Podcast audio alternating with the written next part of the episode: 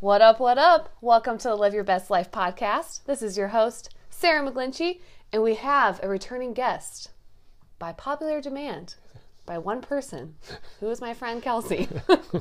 my dad, Michael McGlinchy, is back on the podcast. So we're going to do what? Hello, Sarah. Hello, hola. And we also have another person in the room who will not be speaking at all during this, but me Madre is also here.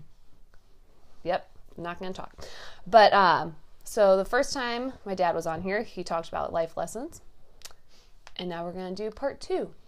Right, we talked about lessons. five life lessons the last time. Yes. So let's add on a few more for part two. How many? Eh, Maybe three, three and a half. So Three and a half? Maybe a little. Some, two of them might be kind of similar. Okay. So And we're going to take a little break in there and then come back. okay, Okay. okay.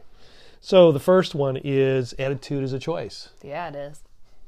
Every day we have to make a choice, and this is where the half comes in. One that's very similar is to choose to be optimistic. So every day you make that choice. What is today going to be like? Some days that choice to be optimistic or to have a good attitude may be harder than others, but you Oh, have to make that choice.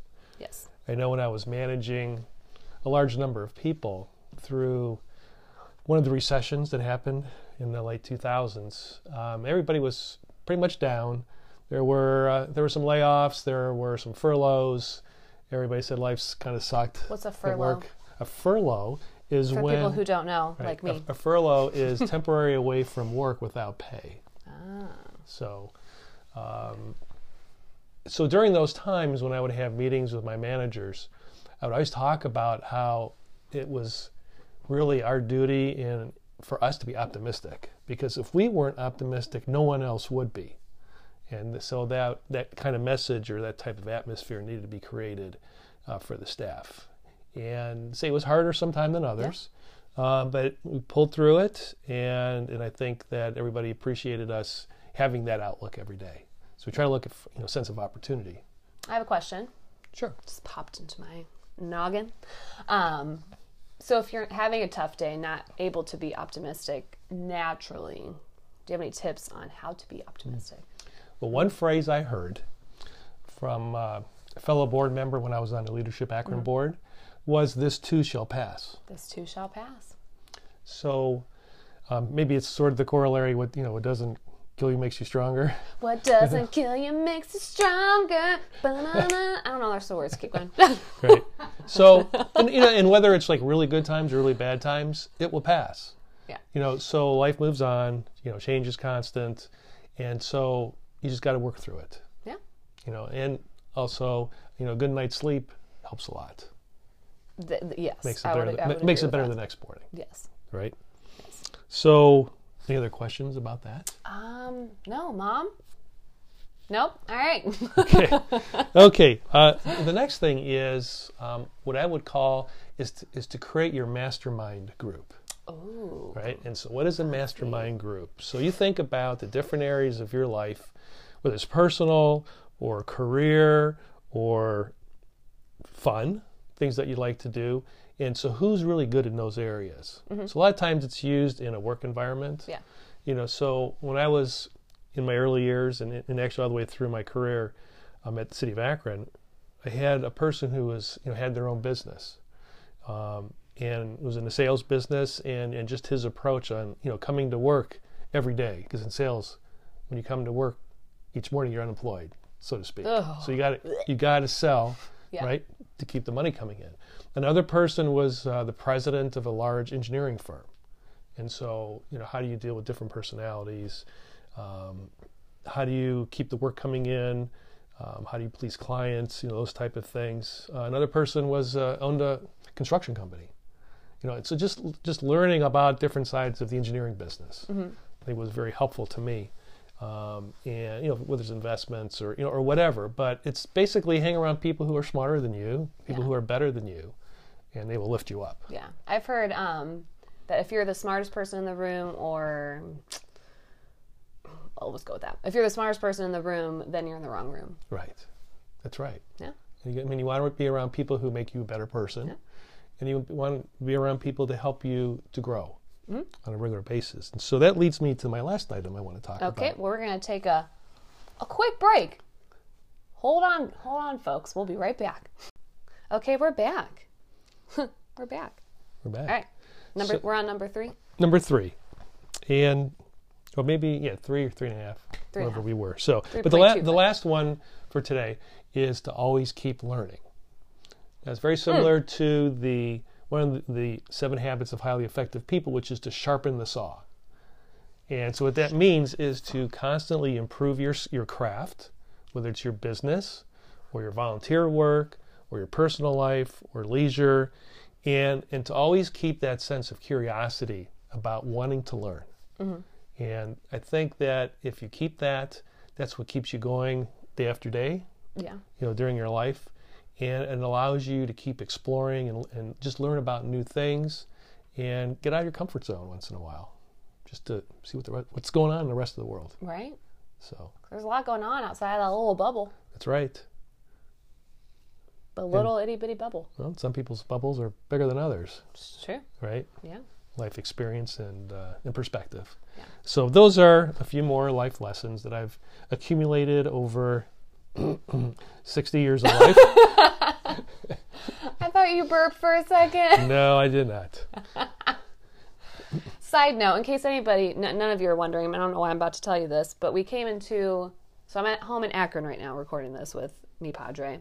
We walked into the room, into my brother's bedroom because there's a Roku TV in it and everything. And a little gassy, you know? And my dad walks in and he's like, What is that? I was like, I'll fix it. So I spray like a body spray. That's not a good mix of bodily gas and body spray. It's not.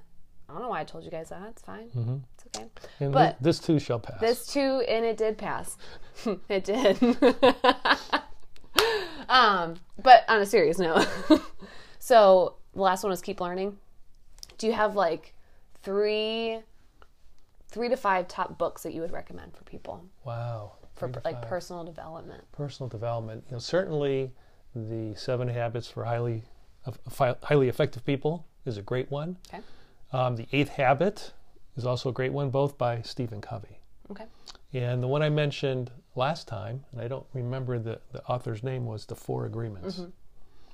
And um, I think you know there's a lot of good books out there. There's a lot of books on leadership. I mean, you can Google leadership books and probably come up with Yeah. I don't know how many hundreds of thousands of books.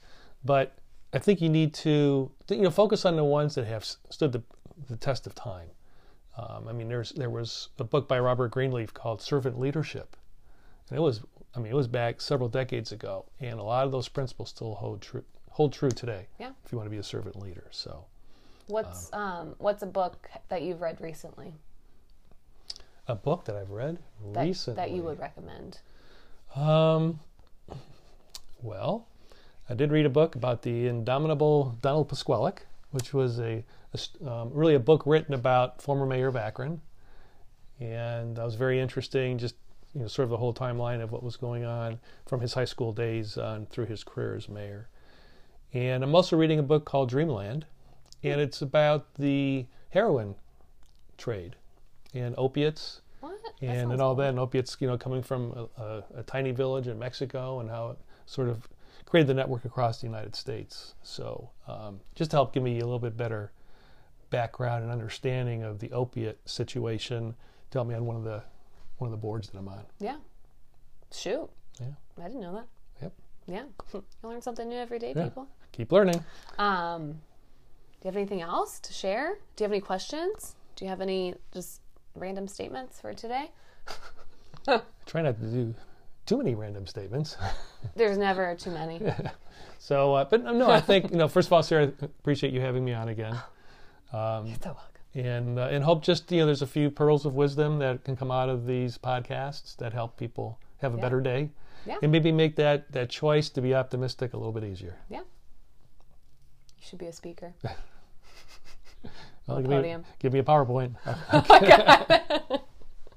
Give me a PowerPoint. Do you have like a do you have like your go-to background design for PowerPoint? no whatever whatever the creative people put on there is okay with me Okay. No like bubbles or anything. nah. No triangles.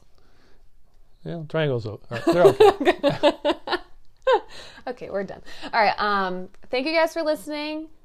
I, I I enjoyed this. My mom was laughing the whole time. I'm not gonna lie. but uh, thank you for listening. If you found this helpful at all, please feel free to share this out on social media. On Instagram, my handle is at Sarah McGlinchy.